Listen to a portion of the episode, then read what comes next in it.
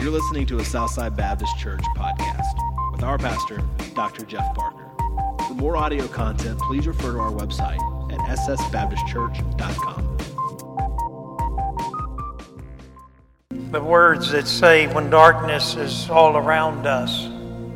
And, you know, sometimes in life, that's the way we feel. You know, darkness is all around us, it's closing in on us. And yet, uh, you know, Christ is there. And uh, we just praise the Lord for that.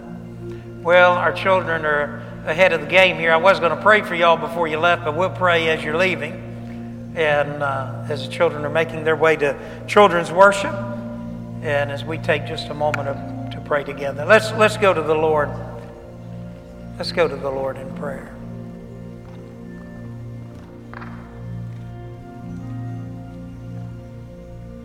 Our Heavenly Father, we come to you, Lord. We thank you, uh, Lord, for the precious lives of the boys and girls, dear Lord, that are now leaving and preparing to go to a place that, Lord, they can have that individual attention and time to, uh, time, dear Lord, to hear your word broken down and spoken in a way that maybe they can better understand. And Lord, we pray for those that lead them, that you'll give them counsel and wisdom, wisdom, Lord. Pray for every family represented by their little lives.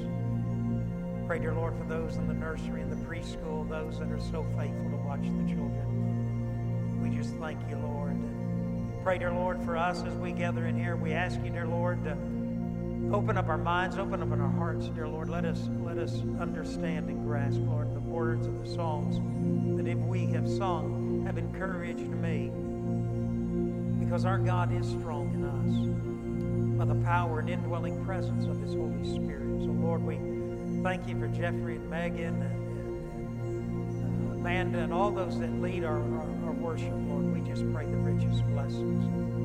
Lord, we love you and we pray this in the name of Jesus. Amen. Well, amen. I want you to remain standing. Wow, what a group of kids. We ought to give them a round of applause as they're leaving.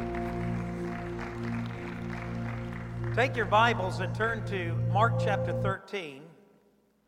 We're in the Gospel of Mark, Mark chapter 13, and uh, our sound guys are in the process of redoing our sound, and, and uh, we've got some new equipment, so you bear with us as we uh, try to work out the kinks and, and get it where it needs to be. Today, we're going to be talking about uh, eschatology and, and that's a fancy word for the end times. And you know, a lot of times people ask the question are we living in the last days? Or, or is this the end times? Is the rapture or the snatching up of God's people? Are we living in those days? And, and you know, I, I did a series, in fact, Reggie and I were talking a moment ago. I did a series a few years ago called Raptured in which I basically, if you remember for those that were here, we walked through some of the different views of eschatology, the end time, the apocalyptic type material of the Bible, where we talked about what it means, uh, some of that. Uh, some of that terminology. And if you can, you can go back and listen to that. You go back to our, go to the website, ssbaptistchurch.com, go to that series called Raptured, and you can kind of catch up on this and it may help you a little bit. A lot of times when we're dealing with a subject like this, I'll say, buckle your, buckle your pew belts. In other words, get ready because we're going to be going through a lot of material and we're going to try to do it fairly quickly today. And in some ways, you're going to be in school. You're going to be, uh, you're going to be in seminary because we're talking about, again, about eschatology, end times, prophecy, end time prophecy, and uh, that kind of material in the Bible. Now, there are a lot of different theological views and positions and opinions and uh, I don't know how many of you remember the series Left Behind. You know, for some of you, you may have read that. It was a series that was put together by a man by the name of Tim LaHaye. And um, I mean, uh, yeah, Jerry Jenkins and Tim LaHaye. And they basically put together this series called Left Behind. In fact, it even culminated in some movies, uh, some Christian movies that a lot of churches were able to watch and Christian people. In the opening scene, and I've used this before, but in the opening scene of that first book, there is a scene where they're on a 747. It's a continental flight. They're going across a transcontinental. They're going across the Atlantic. I believe they're going from maybe Atlanta to London. When the, when the stewardess walks into the cockpit and she says to the captain, she says, Captain, people are missing. And the captain kind of looks and says, Well, you know, uh, what do you mean they're missing? They, they're, you know, she said, well, they're not in their seats. He said, well, you know, this is a big plane, and people could be in the, they could be in the restroom, they could be anywhere, and people are out milling around, and you know, and if you've ever been on a large plane, that is the case. She said, Captain, you don't understand. She said, people are missing. She said, by that, what I mean is simply this their clothes, their shoes, their socks, the, everything, every piece of their garment is sitting in the seat. It's as if they have been exhumed out of their bodies they're not here, but their clothing and everything else is. And it's a way of initiating this idea of the rapture. Paul talks about this in 1 Thessalonians chapter 4 verses 13 through 18 where Paul talks about this moment rapture snatched up where Jesus Christ will come and he'll receive his people his church. Now you may say well that's kind of far fetched but at the ascension you remember when Jesus was resurrected and ascended. You remember when he was going up. The disciples were all looking up. The early New Testament church, they were all looking up. And the angel said, Why are you standing here gazing? Now go and carry out what he told you to do, which was the Great Commission, because just as he went up, one day he's coming back. And as a believer, we believe that. Well, in Matthew 24, in Luke 21, and in today's passage, Mark 13, Jesus is talking about this subject of the end of time, eschatology, prophecy, and even his own return of when he will return. So let's look at that. Mark chapter 13, beginning at verse 1. Are you there? Say amen. As he, Jesus, was leaving the temple, one of his disciples said to him, Look, teacher, what massive stones, what magnificent buildings. Do you see all these great buildings? Jesus replied. Not one stone here will be left on another, every one will be thrown down. As Jesus was sitting on the Mount of Olives, and the Mount of Olives sits out, sits above the temple mound, so you're able to look down at the temple. As Jesus was sitting on the Mount of Olives opposite the temple, Peter, James, and John and Andrew asked him privately, Tell us when will these things happen, and what will be the sign that they are about to be fulfilled? Now, I want you to take a left and go to Matthew 24. Because in Matthew 24, it spells it out even a little more clearly in Matthew's account. In Matthew chapter 24, beginning at verse 1, Matthew said Jesus left the temple, was walking away with his disciple. When his disciples came up to him, called his attention to, his, to the buildings. Do you see all these things? Jesus asked. I tell you the truth, truth, not one stone here will be left on another. Everyone will be thrown down. Verse 3 As Jesus was sitting on the Mount of Olives, the disciples came to him privately. Now, watch this because Matthew makes it a little clear. Tell us, they said, when will this happen? Now, everybody look this way. When will what you just said, the destruction of the temple, which was, an, which was built by Herod and was considered by the Greeks to be one of the seven, uh, one of the seven wonders of the world, this thing literally was covered in gold and was so mesmerizing that in when the sun hit it, you couldn't look at it. It was an unbelievable edifice. They said, When will the temple be destroyed? Which was in 70 AD by the Romans. They go on to say, Watch this. Tell us, they said, When will this happen? What you just said. And what will be the sign of your coming and of the end of the age or the consummation of the age? Now let's go back to Mark 13, verse 5. Jesus said to them, Watch out that no one deceives you.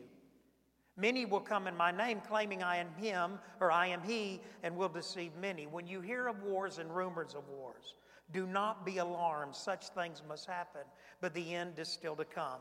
Nation will rise against nation, kingdom against kingdom. There will be earthquakes in various places, famines. These are the beginning of what? What does he say there?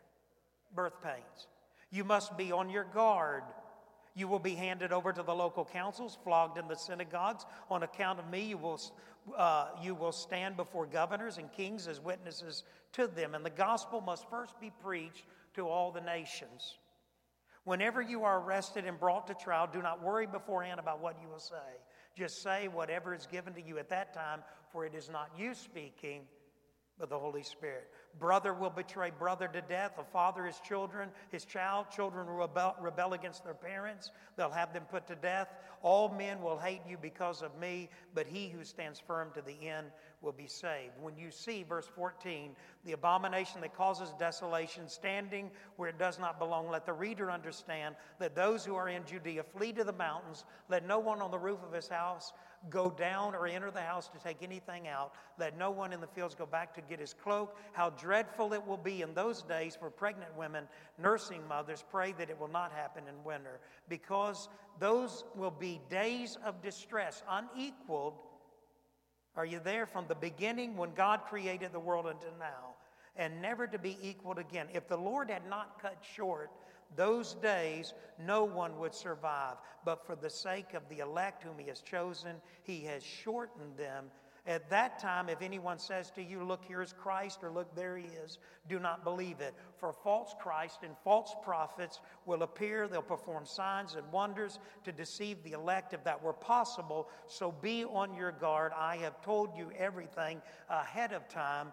But in those days following that distress, watch what he says the sun will be darkened, the moon will not give its light, stars will fall from the sky, the heavenly bodies will be shaken. At that time, men will see the Son of Man coming in clouds with great power and great glory. We'll stop there. Let's pray again. Our Heavenly Father, we love you. We just pray now, Lord. I pray you give me clarity of mind, Lord. This is a daunting task, and we give you the glory. In the name of Jesus, amen. Amen. You can be seated.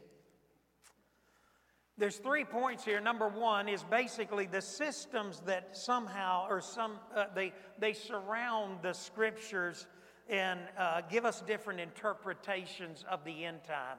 In other words, uh, in Matthew chapter 24, verses 1 through 3, when Jesus made this statement, let me, let, me, let me put it in a scenario maybe you could understand it. This is, is the equivalent of you being in Washington, D.C. You're looking at the Lincoln Memorial, you're looking at the Washington Monument. You're looking at the White House, the national capital. You're looking at, you're looking at all these edifices that make up Washington, D.C., and represent our seat of government. And somebody came up to you and said, Listen, this is going to be rubble. It's all going to be destroyed. Let me ask you something. Would that alarm you? It better. If all of a sudden this government, this nation, our democracy, our economy, our nation collapsed, then let me tell you something. All the children that just walked out of here, their lives will be forever affected. You know, sometimes we become flippant about government and we become flippant about our nation. But let me tell you something this nation is one of the great hopes of the world, still the most benevolent nation in the world and the nation that carries the gospel to much of the world today. If there is stability, much of it comes from America.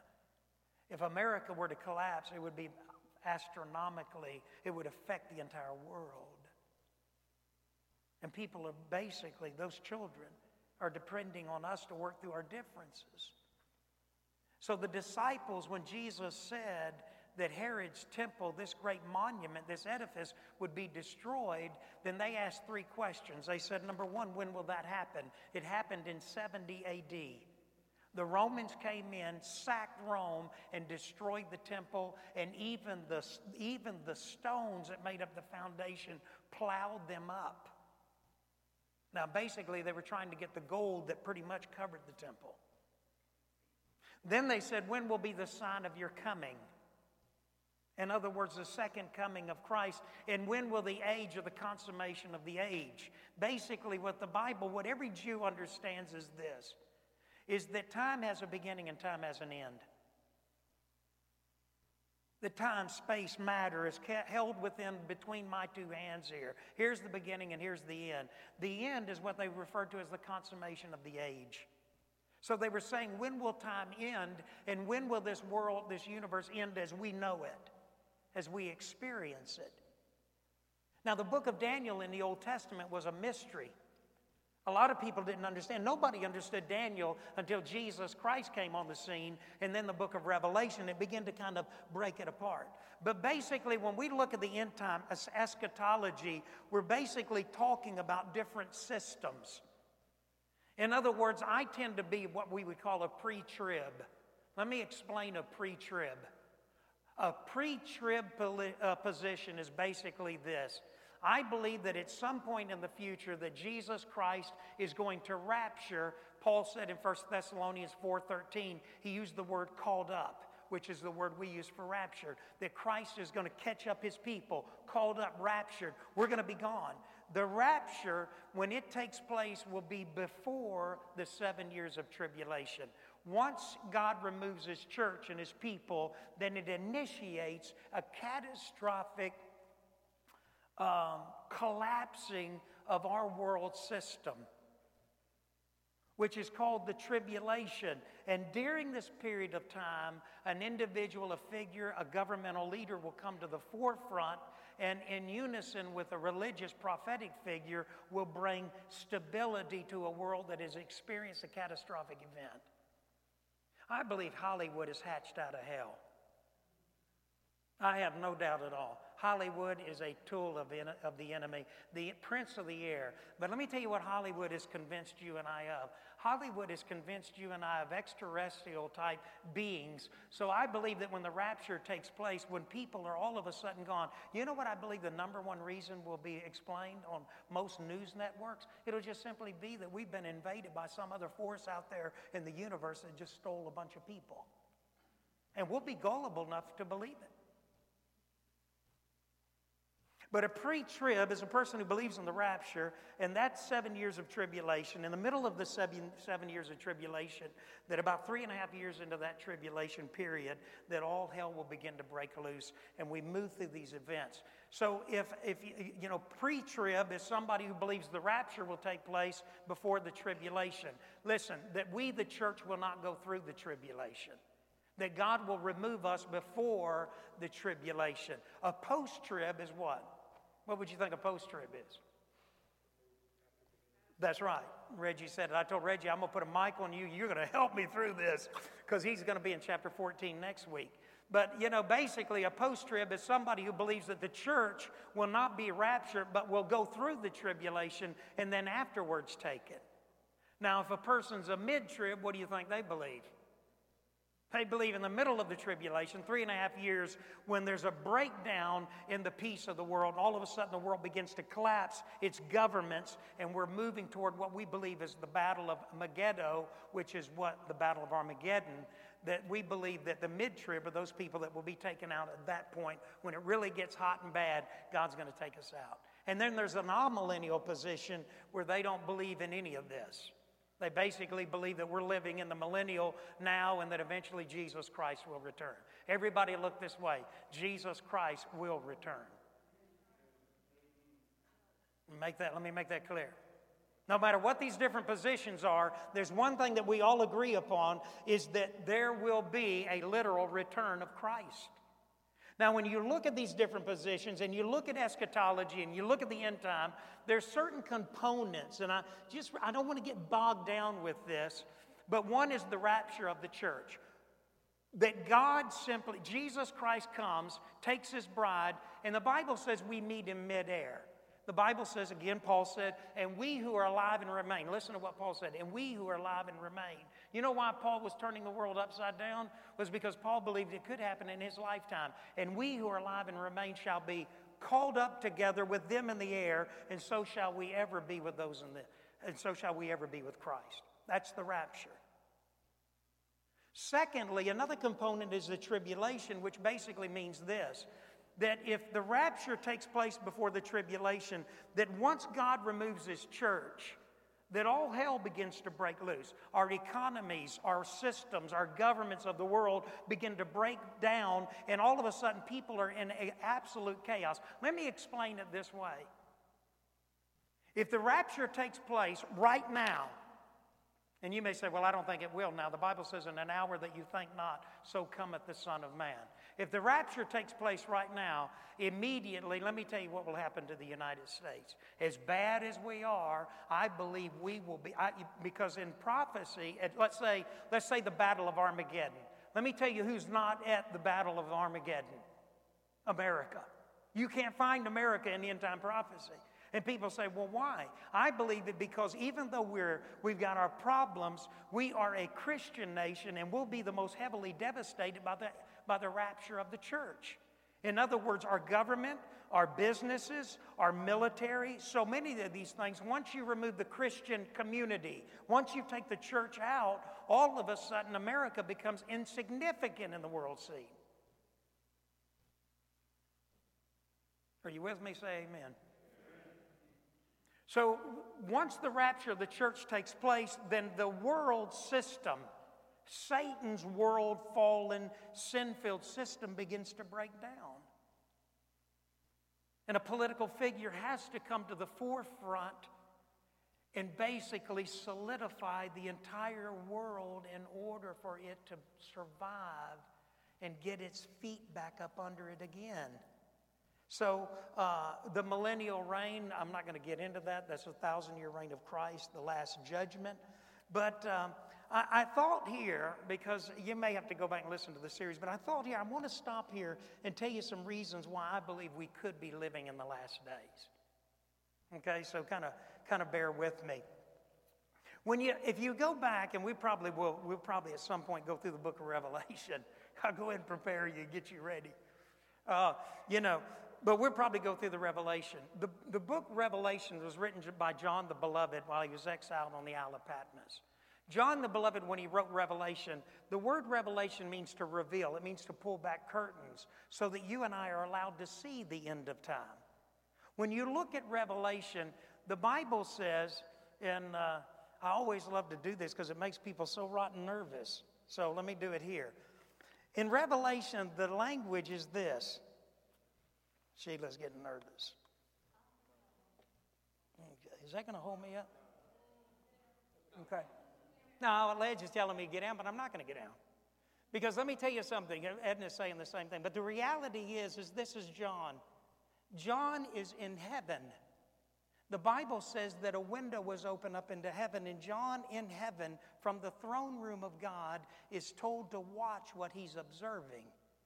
It would be the equivalent of everything at the floor level. That door represents the beginning of time. That door represents the consummation of the age or the end of time. And this is time and space and matter as we understand it in our limited abilities with our five, with our, with our senses. But John is outside of creation in the throne room of God, looking and observing. And God says, John, I want you to write down everything that you're seeing. John in Revelation talks about seven seals he talks about seven trumpets. He talks about seven bowls or vials. And there are three series of seven judgments that are pronounced on the earth as God is dealing with man's rebellion and man's sin. Now, why do I believe? Well, when I look at when I look at a, you know apocalyptic material, when I look at some of these things that we're talking about here, uh, when I look at eschatology and end time prophecy, when I look at these things, and even when I look at Revelation, my mind always thinks like this that John, right now, if John were where, if John were in heaven right now observing our time period, let's say that we were on the brink of the rapture of the church and the tribulation and the end of time. If John were he, if John were looking at our time right now, he would use language that was 2,000 years old. In other words, John would be describing things, but he would be a 2,000 year old man if he were describing, let's say, our military. If he were, how would he describe a helicopter? John talks about seeing something that looked like a bug, looked like a locust. He said it had the face of man. He said it sounded like a thousand chariots uh, running. He, he said it had a sting in its, tail. If you've ever, I've, in the military, I would uh, rode in a helicopter. And let me tell you something, that's about what I would describe it if I was a 2,000 year old man looking at modern weaponry. I don't know. We don't know whether Revelation is symbolic or whatever, but we see things that are strange to us. Let me give you an example. Go over to Revelation, go over to the last book of the Bible, look at Revelation chapter 13. In Revelation, if I sound like I'm jumping around, I am. Because I'm just trying to give you a quick overview and bear with me. In Revelation chapter 13, where John is from the throne room of God watching time come to an end, watching the, the final days, watching this time perhaps in the tribulation. In Revelation 13 15, um, John said this, and I'm trying to find it myself. I've, got, I've lost it in my. He said, he's talking here about the Antichrist. He's talking about this political figure. He says he was given power to give breath to the image of the first beast so that it could speak and cause all who refuse to worship the image to be killed. Now, everybody look this way. The Antichrist, who will be in a position of authority and rule during the tribulation, will basically have his own resurrection. He's going to be killed and he's going to come back to life. And it basically is going to dupe the entire world. The world is going to look at him, they're going to be amazed. But the Bible also says here, it uses the word, in the word image, is the Greek word icon. And basically, what John was saying now remember, if he's 2,000 years in the future, what would he be saying when he looked at our computer screens? What would he say when he looked at our TV? When I was looking at this, when I was living in Africa, I was getting ready to preach, and I looked down at the Shona Bible, and it said Mufananidzo.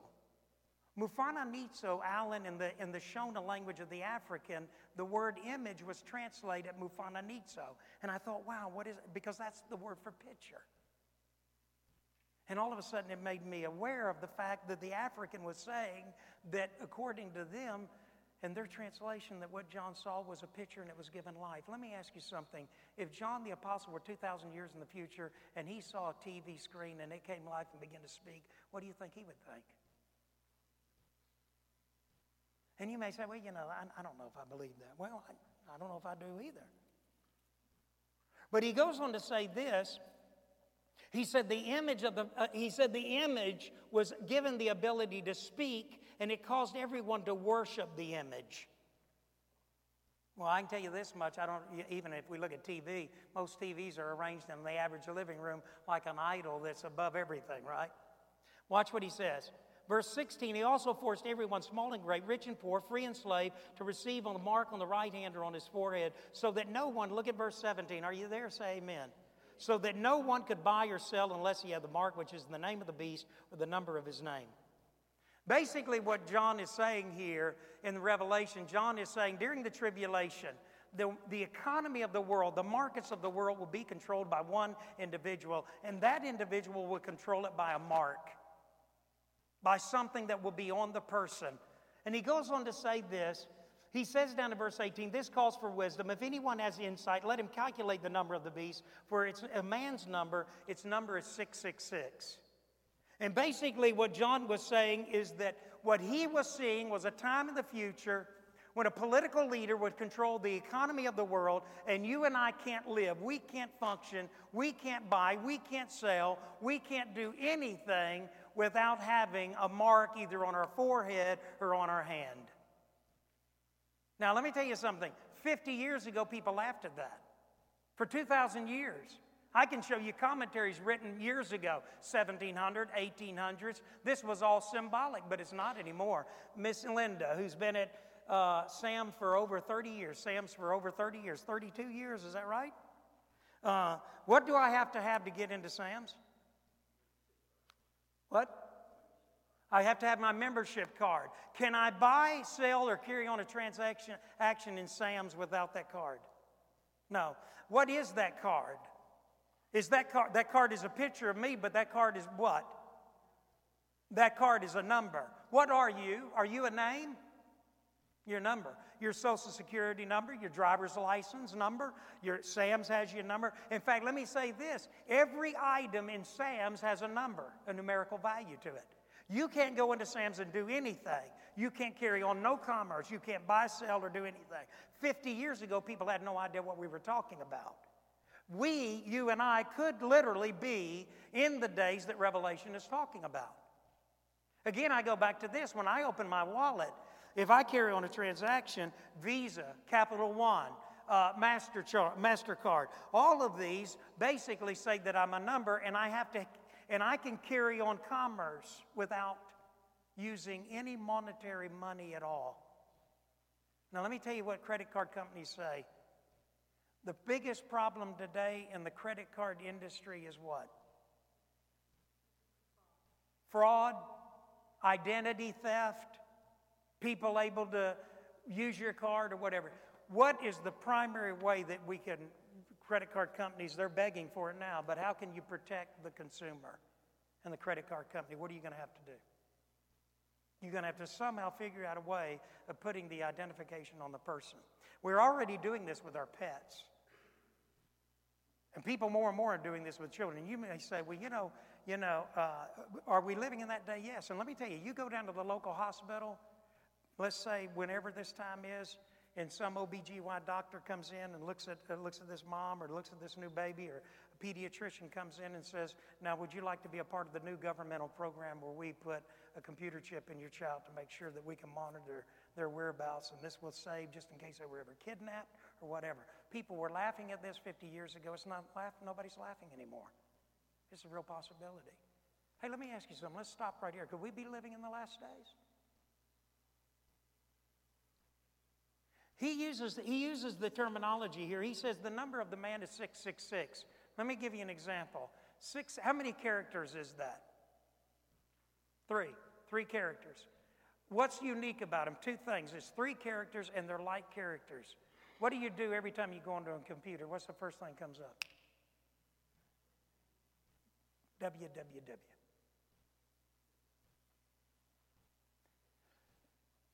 Uh, spiritual. You know, people look and they say, well, you know, and I, hey, wait a minute now. Hey, listen, I've spent my life studying the scripture. I've spent my life studying commentaries.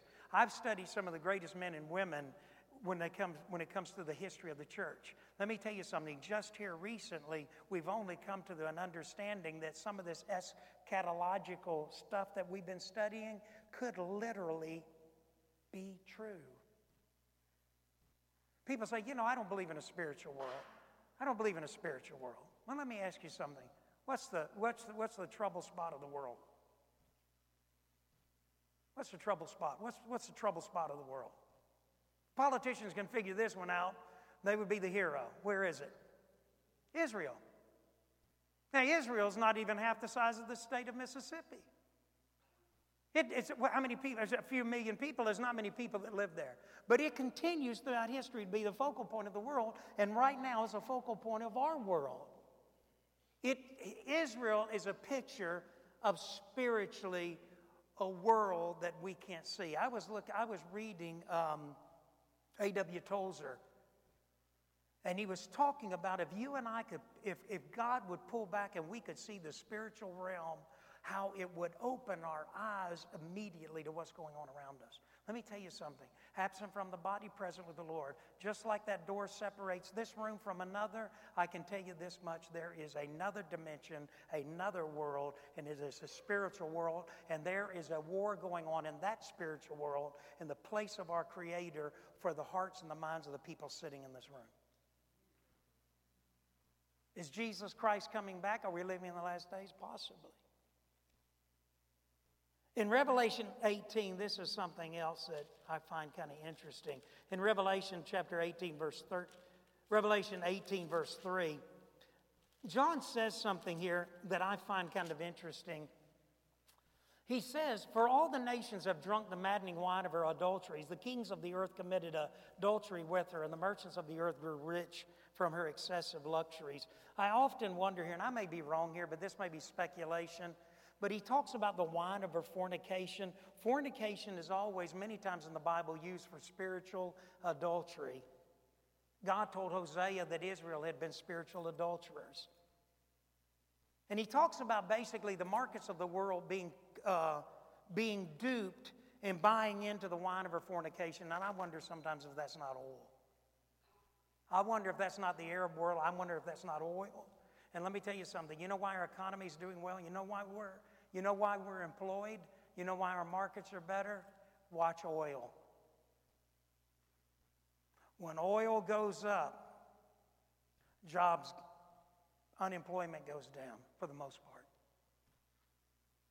The, world, the, the governments of the world are consumed with oil. If you limit our oil supply, if you cut our oil off, it's the equivalent of cutting a man's artery. He will bleed to death. Our economy will collapse immediately if we don't have oil. We're drunk on it. And that's why at the White House now we have the Quran and we celebrate Ramadan. Why? Because we're willing even to forfeit our spiritual moorings, our values, in order to ensure that we maintain our oil. Let me tell you why. If you're African American, let me tell you why we're not worried about many of the countries in the continent of Africa. Because they serve no purpose when it comes to one commodity oil. Could we be living in the last days? I don't know. If you go on and, uh, and, and uh, you know, if you, uh, if you look at Revelation 2 and 3, it talks about the seven churches. If you look at Peter, in 2 Peter chapter 3, verses 3 to 10, Peter said that in the last days there'll be scoffers, mockers. They'll be saying, Where's the sign of his coming? You know, everything continues like it always has. It's been a thousand years, nothing's happened. And then Peter says, But a thousand years is like a day to God. Paul said, and we who are alive and remain, Paul said, I could be alive when it happens. Peter said, it may be a few thousand years, but it's coming.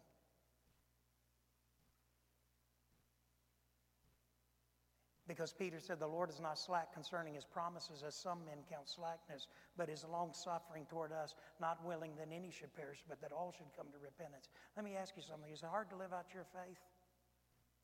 Are you being persecuted, isolated, ostracized? You're in the most tolerant nation in the world, right? Isn't our nation the freest, a democracy, our government? Isn't every part of our nation the freest of any nation in the world? Let me ask you something. Do you feel free today as a Christian? A nation that, that, that, that shouts tolerance, do you feel there's an intolerance when it comes to what belief group? What group? Is it the, is Muslims being attacked? Hindu, Buddhist? You see, the reality is, Jesus said this. He said in Matthew 24, he says it here. He says, Listen, in the last days, and these days prior to his return, he said, What you're going to see, you're going to see some things that will begin to happen. One of them is this you're going to see a persecution of the church. Do you feel persecuted?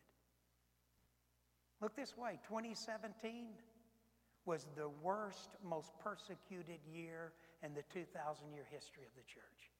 Is it getting better? Jesus, when he, when he speaks here in, in Mark chapter 13 and, and Matthew 24, and you'll have to go back and look at this, Jesus is basically saying, he's saying that these are some signs, these are some things that you need to be aware of. In Luke 18, he used this statement in Luke 18 8.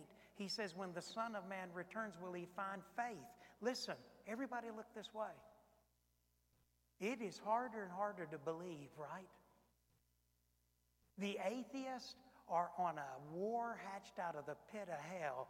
They have declared war against the Bible and the faith system that you and I hold to. And a lot of Christians are not surviving it. The faith is under attack. You know what Jesus said in Luke 18 8? He said, When the Son of Man returns, will he find faith? You know what he said? He said, If those days were not, ex- he said, the days would be shortened for the sake of the elect, because if he didn't shorten them, even they would give up the faith. Is your faith under attack? You having trouble believing? The Bible made it clear all the way through eschatological writings. The prophets warned that to hold on to your faith would take everything in you to do it. These are the days that we're living in. Are we living in the last days? I don't know. Jesus talked about deception. He said, Many will come and they'll talk about this is, this is the end. One writer said this. He said, No one, listen to this, Jehovah's Witness are in this community. So let's use Jehovah's Witness. No one has missed the mark more than Jehovah's Witness, who've made numerous false predictions about the coming or the end of the age, the consummation of the age. They, they said it would happen in 1874. They said it would happen in 1878.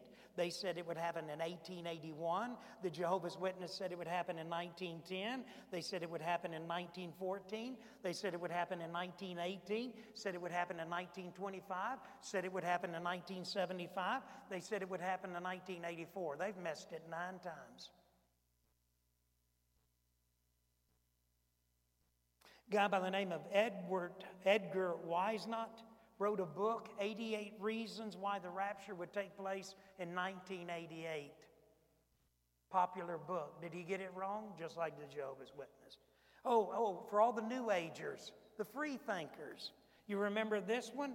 The Mayan calendar that they predicted said that the world would come to an end, the consummation, December the 21st, 2012. Yeah, I mean, it's just over and over again. So, what the Bible's saying, Jesus is saying, listen, don't be duped, don't be deceived. He said there'll be wars, rumors of wars. Are you there? Do you hear it? You hear the wars and rumors of wars? They're everywhere. Have, hey, you know what World War I was? You know what World War II was? These were the wars to end all wars. You know what? In the 20th century was the most war-filled century in the history of, in the history of our world as far as recorded history is concerned. Have we, are we becoming more peaceful, more tolerant, more able to work through our differences? No, there's rumors of wars everywhere. Jesus said, don't be alarmed. Natural disasters. Romans 8, Paul said it's like a woman travailing in labor. In Mark 13, 8, the, Mark uses the word sorrow. Jesus used the word sorrow, which is birth pains. In Peru, we had an earthquake that retilted our earth. NASA said shorten our days.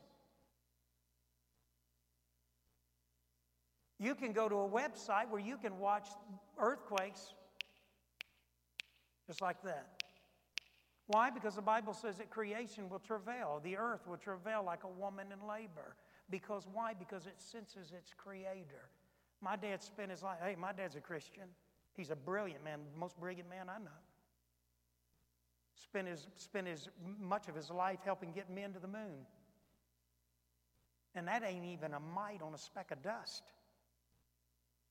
And with all our intelligence and all our efforts, do you know how far we've been able to accomplish our scanning of the universe of finding life yet? It is as if God put this little blue marble in a solar system on the backside of the Milky Way in our universe just simply to remind us that He has made a special place for His creation and those that reflect His image. I've already said persecution. Hey, the church don't worry about the church. The faith may be struggling here. Anybody want to tell me where the fastest growing church in the world is, Amy? You've got two kids from there. Where is it? China. Elam and Zeke, my two adopted grandchildren, come from China. It is the fastest growing church in the world. Look this way it is exploding in the underground church. Islam, don't worry about Islam. Let me tell you something. There are churches that are developing in Islamic areas and they're growing and they are they're vibrant. Jesus said, He said, and this gospel shall be preached to all the world, and then the end will come. I'm going to close with that. I, there's other things that I could say. You can go back and you can look at some of the signs and the indicators that Jesus shares here, but let me, let me put it this way. You know, a lot of times people, they'll say, well, you know, um, you know, all that may be true. You know, you're right. Our, our Creator, the Bible said God was in Christ reconciling the world to Himself our Creator, you remember the African, Mwadiakafeka Munyama, our Creator put on the flesh of man, came into his own creation. If you want to fix a computer, maybe you have to go inside it to do it. He went inside his creation to fix what only he could fix, and that was he would have to deal with sin personally. God, the Creator, would have to go in and kill the virus of sin. He would have to kill the virus of sin by going into his creation and taking the virus and nailing it to the cross. And you may not believe it. Hey, you don't believe in spiritual realm, that's fine with me. But I can tell you much, I can tell you this much is very much a place, and it's real and it's true. But the Bible says that one day Jesus Christ is going to come back.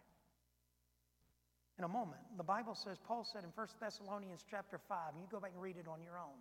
You know what the Bible says? The Bible says it'll come like a thief in the night. Anybody ever break into your house? Does the thief call ahead of time, tell you he's coming? Does the thief come to the door at 2 o'clock in the morning? Getting ready to break in. Here to steal your stuff. No. A thief comes secret. He comes in a way that he can slip in and do whatever he's going to do, whether, whatever criminal act. The Bible says that when Jesus comes back and takes his church, it'll be like a thief in the night. All of a sudden, God's people will not be here. Let me explain that. Mom, you're going to go to your, you're going to go to your, you're going to go to that nursery. You're going to walk in there, and that baby's not going to be in the crib. Mom, Dad, you're going to go to the school to pick up your elementary kids, and they're not going to be there. You're going to call your pastor, whether it's Brother Reggie or whether it's Brother Jeff, we're not going to be here. You're going to call those people that you knew were godly and influential, those people that lived it out day in and day out, and you're going to get a, you're going to get a dead signal because they're not going to be here.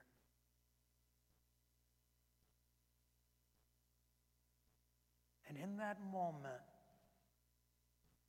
the world as you and I know it will be changed.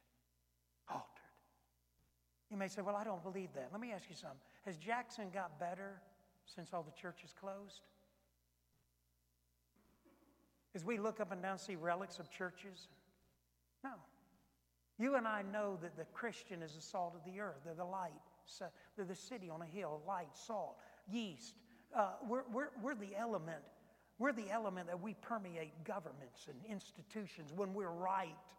I'm not talking about this stuff we see in a lot of business world and governments. I'm talking about the real, true deal, true believers. But once we're out of the picture, you know how long it'll take the world to self destruct? Seven years. And God will have to intervene to stop it. So the question comes down to this Are you ready? I mean, regardless of whatever millennial position, pre trib, mid trib, post trib, ah, millennial, whatever position, let me tell you what every scholar, everyone who studies the Bible says. Every person who studies the Bible says this God will intervene in His creation, and when He does, He's going to take His people home. That's for certain, the coming of Christ. Are you ready? And you may say, well, you know, that may be true. But I tell you what, preacher, if that's true, and that rapture happens. And I wake up that morning and everything you've said and you've described is true. I won't take the mark of the beast. I won't get caught up in that world system. I'll stand strong. You know what the Bible says? Well, first of all, let me tell you, I doubt that. Because most of you, you don't, you have so much pride, you wouldn't even walk down this aisle and give your life to Christ. If you can't stand the pressure of a handful of people who love you and praying for you and want you to make a decision for Christ, can you imagine the hell that you're going to be going through during the tribulation? And you may say, well, what does the Bible say? The Bible says, be alert, be ready, be sober, be vigilant. The Bible says, be ready. You know what Jesus said? Be watchful. You better wake up, you better be looking, because He's coming. And the question is, are you ready? And if you don't know Christ today and you've never given your life to Christ, you couldn't pay me to listen. I've scratched the surface. I'll stay and talk to you as long as you want to talk. You can drill me. You can test me. You can take the Bible. You can take whatever you want to believe. You can pound away. I'll meet you right up here. But I guarantee one thing I've scratched the surface of the information that I could give you that I believe would be indicative of the fact that we could be living in the last days. Are we? I don't know. But I want to be ready. Let's stand. Our Heavenly Father, we just come to you right now, and Lord, for every man, and woman, young person who may be listening in this room, those that may be listening by the sound of my voice over the website even now, Lord, maybe you've spoken to their hearts. Lord, are we living in the last days? We don't know. But Lord, when those disciples asked for signs, Lord, you begin to give them clear signs and things that they would need to look at and be mindful of. And Lord, undoubtedly you did that for a reason. So, Lord, we pray right now, dear Lord. First of all, if we're living in those days, and Lord, your return is soon to be, then, Lord, may we as believers be busy about the kingdom's work, sharing our faith, talking to people about Christ. We're not doing the Great Commission like we once did because we're discouraged, we're defeated, our faith is under attack. We wonder if anybody believes, but the Bible doesn't tell us to do the Great Commission because people believe or not. It just says go and do what I've told you to do, just like Daniel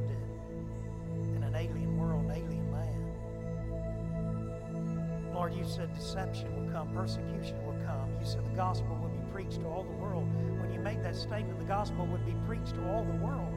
In Matthew 24 14, there was no Bible, there was no New Testament, there was the, not the canonization of the scripture, there was no radio stations, no TV.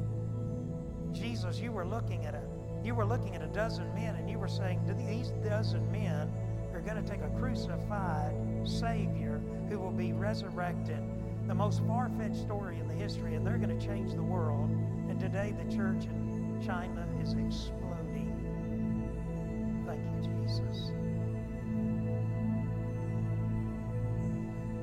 This gospel shall be preached to all the world, and then the end will come.